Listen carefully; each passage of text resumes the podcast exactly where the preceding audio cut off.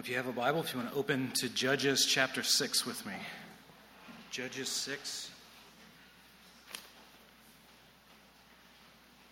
And I don't have a page number in the pew. So, 212. 212 if you're using a Pew Bible.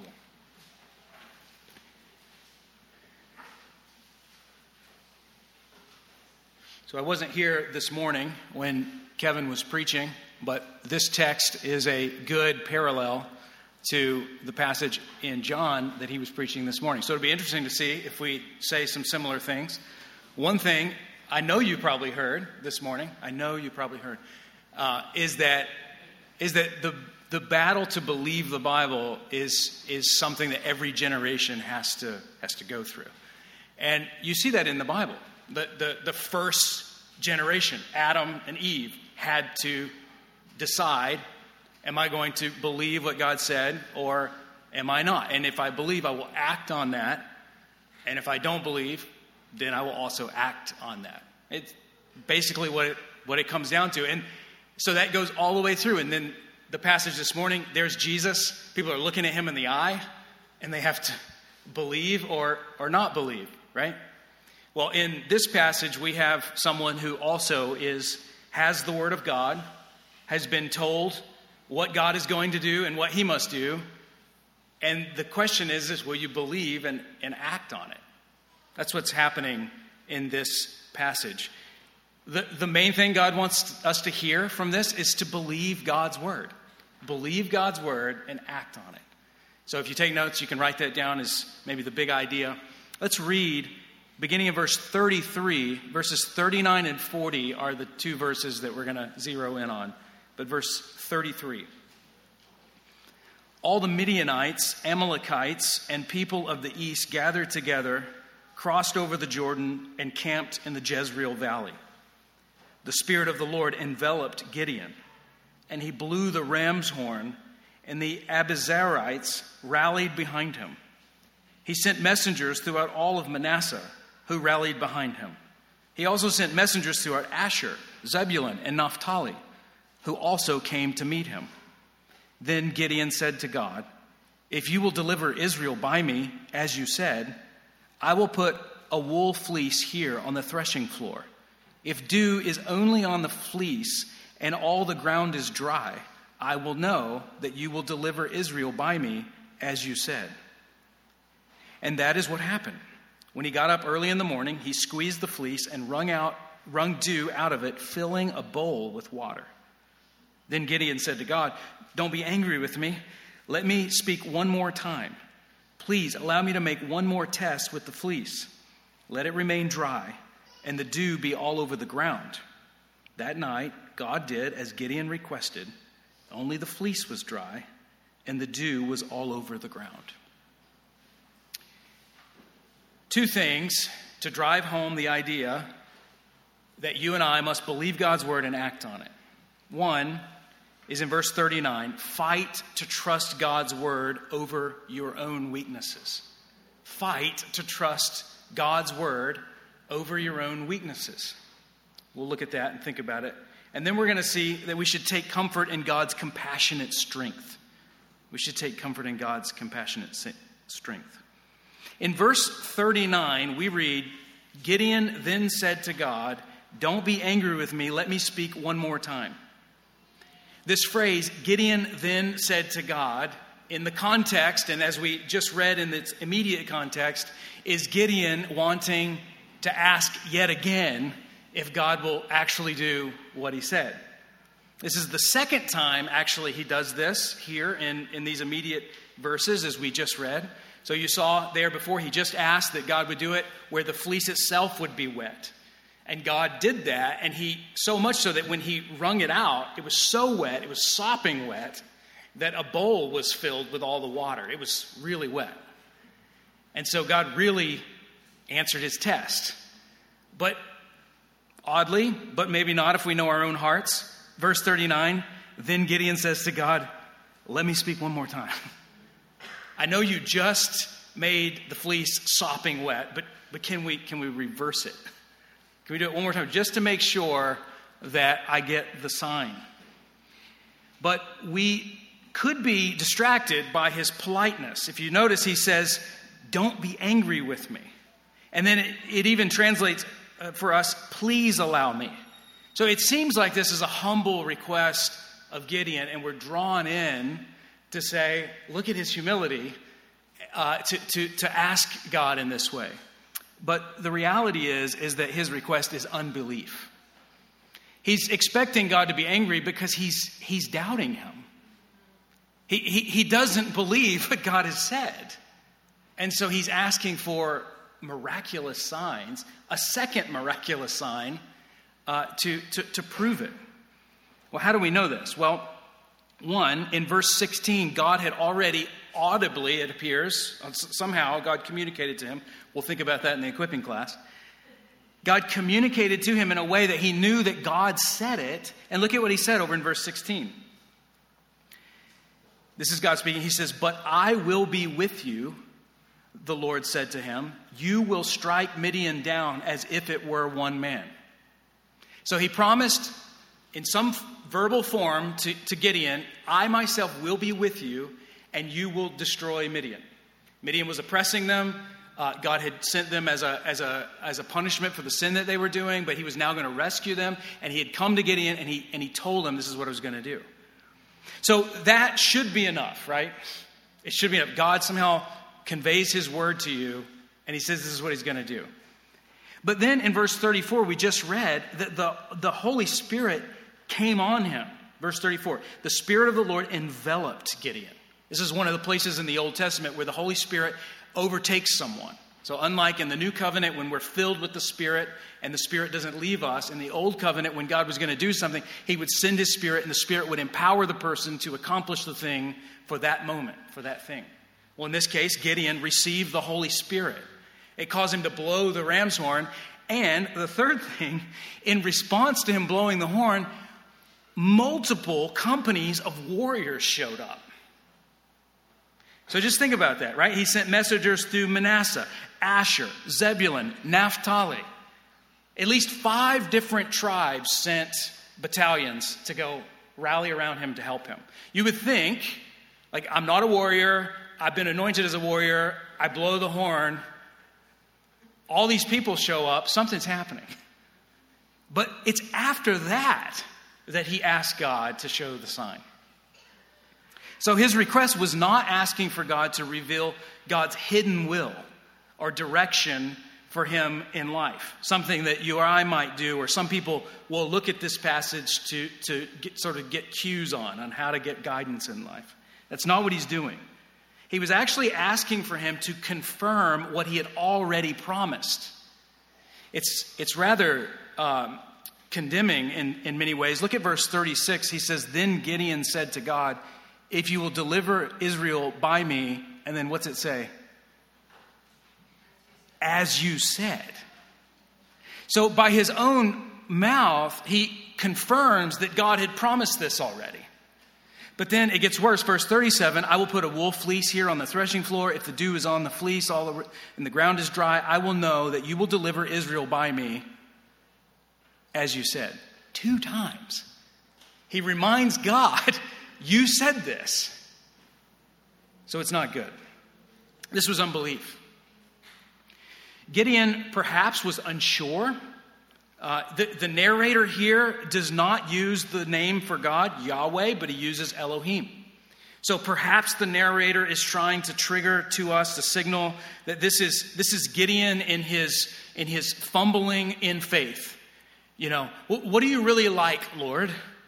I know that you have appeared to me and said these things. Remember, if you, if you know this story, if you go back and read it tonight, his family had Asherah poles to Baal and his Asherah in their family compound. So his family were idolaters, and they, they, they obviously did not know Yahweh very well.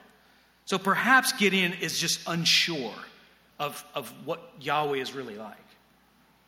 But then he uses the word test. Look at verse 39. Then Gideon said to God, Don't be angry with me. Let me speak one more time.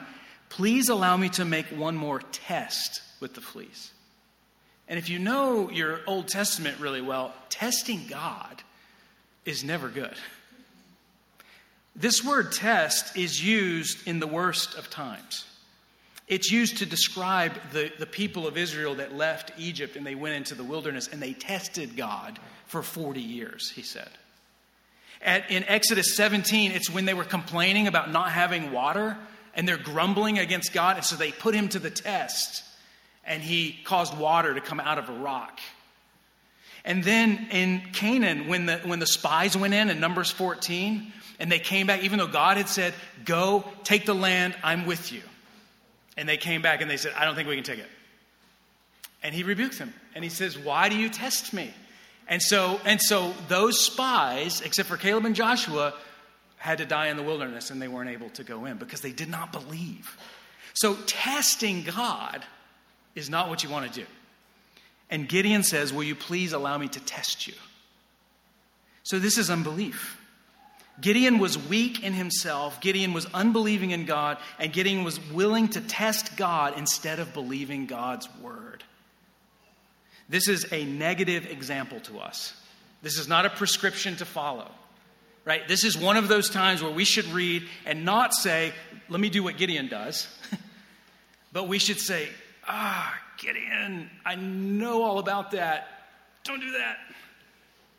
And we should feel ourselves with the same temptation to doubt God, to doubt His word, to doubt that He will fulfill what He has said. Gideon was essentially a circumstantial believer of God's presence and will.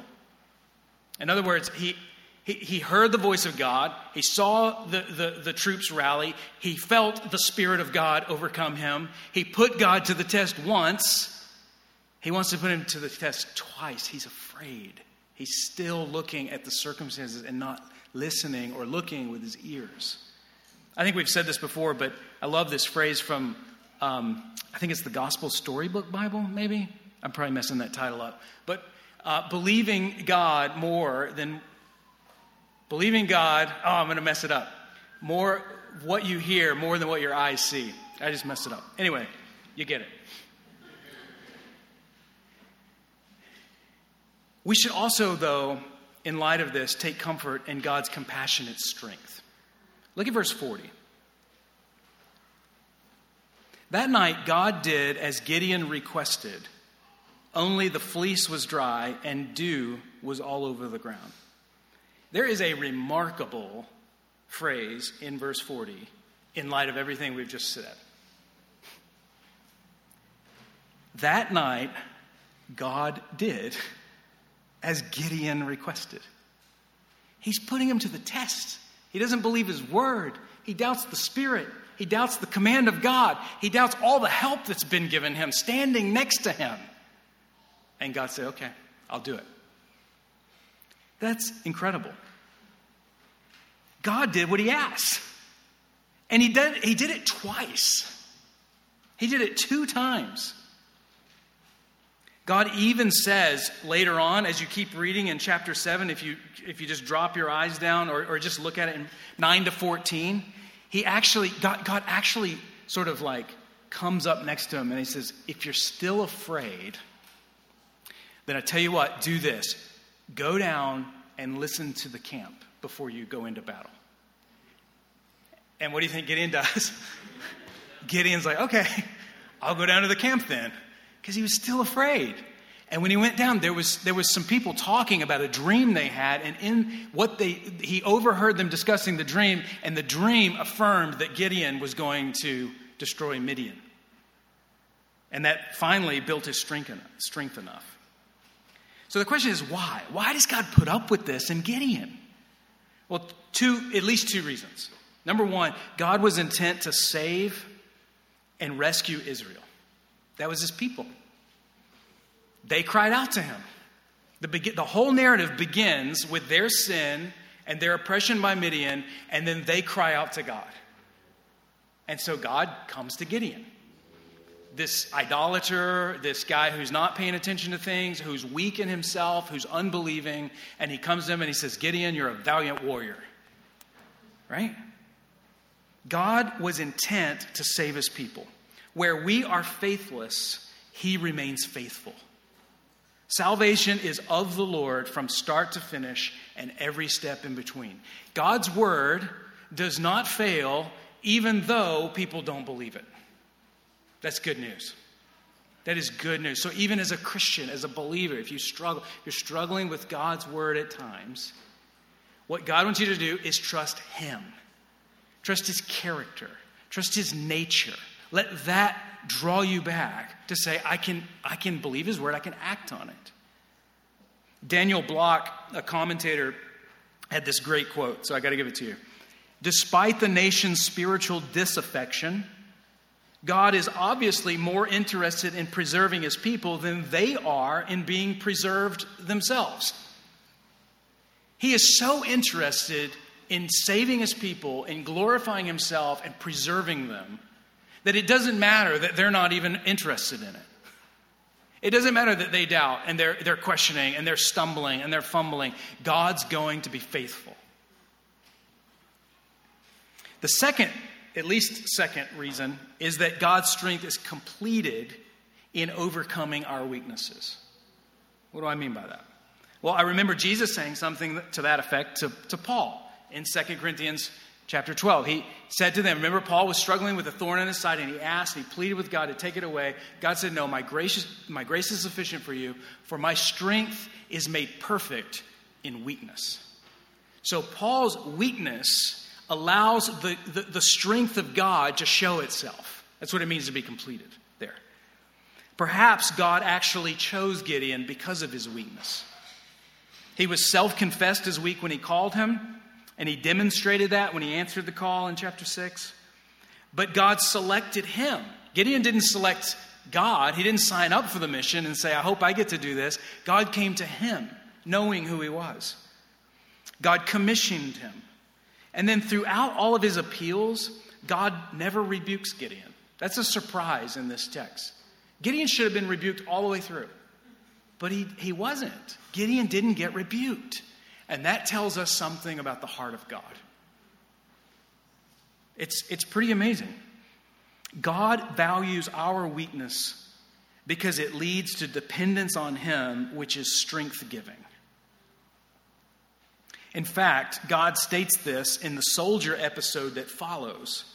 If you read just a couple verses down in chapter 7, verses 2 to 3, you'll see this. In fact, verse 2 says, The Lord said to Gideon, You have too many troops for me to hand the Midianites over to them, or else Israel might elevate themselves over me and say, I save myself. So God has him whittle it down to 300 men. Listen, Gideon was weak and stumbling but he was stumbling forward. Right? So he, he, he's doubting, he's questioning, but he acts. The first test was go and tear down the Asherah poles. He did it, but he did it at night so that no one would see him. but he did it. And then, and then he comes. He's, he, he blows the horn and they come, but he puts God to the test, but God still answers it. And he tests him again. He answers it. Then he says, If you're still afraid, you can go down and listen to the dream. And he says, I'll take that option. But God, all along the way, brings him along. He brings him along. In other words, in our weakness, we think of ourselves as strong. We are most weak when we believe we are strong. Therefore, in those moments, we think we don't need God and we, we actually resist his life. We, we, we, in our pride, we buck up. But when we're weak, we have to have Him. And it's there that we receive strength. It's there that we receive life. That's why Paul says, I will boast all the more in my weaknesses because when I'm weak, it's then that I'm strong. In other words, it's then that I'm relying on God and His strength shows up. So God's intent to save overrides even our sinful weaknesses. Gideon was never the man because he had the skills or the faith. He was the man because God chose to use him. So his job was simply to believe God's word and act on it. That's our job. Believe God's word and act on it all the way to the end across the finish line. In the larger narrative of this story, what, what Judges is doing is it's making a case that Israel needs a king. They need somebody who will believe God's word, act on it, and lead everybody else to do the same. But what is needed is a king who follows the Lord and is not weak, but is actually strong. Well, Jesus is that king. Jesus is the king that they didn't have. Jesus is the king who rules by his righteous might, such that we receive strength from him. Jesus is the king who was chosen because he's strong and not because he's weak. Our king was willing, and our king was full of obedient faith. Jesus never faltered to believe the Father's word. And as a result, he was fully righteous when he went to the cross to lay his life down. Jesus believed him to the point of death, to lay his life down for sinners, that through his death, sinners, weak sinners who didn't believe God's word, would believe his word and come to faith and be forgiven and be made strong by the Spirit. Jesus is our King. Jesus is the way for us. If you're here tonight and you don't follow Jesus, what you need to know is that God has given a word through him, and that is that you can be forgiven, you can know him, and you can have his strength if you'll turn from your own pride, your own, your own sense of strength and self, and figuring it all out and doing it your way with your word and your wisdom, which is sin. And instead, put your hope and trust in him. And God will receive you. Listen, this passage could go another way. It could rebuke Gideon and say, Don't question God. Don't lack faith. Never falter. But it didn't. Gideon did falter. He questioned and he lacked faith, but God saved Israel through him anyway. And that's what our big brother Jesus does for us too. So if you're weak and you're faltering, take hope in him. Let's pray. Father, we thank you that your word is sure. And we pray that you would give us faith to trust you. In Jesus' name, amen.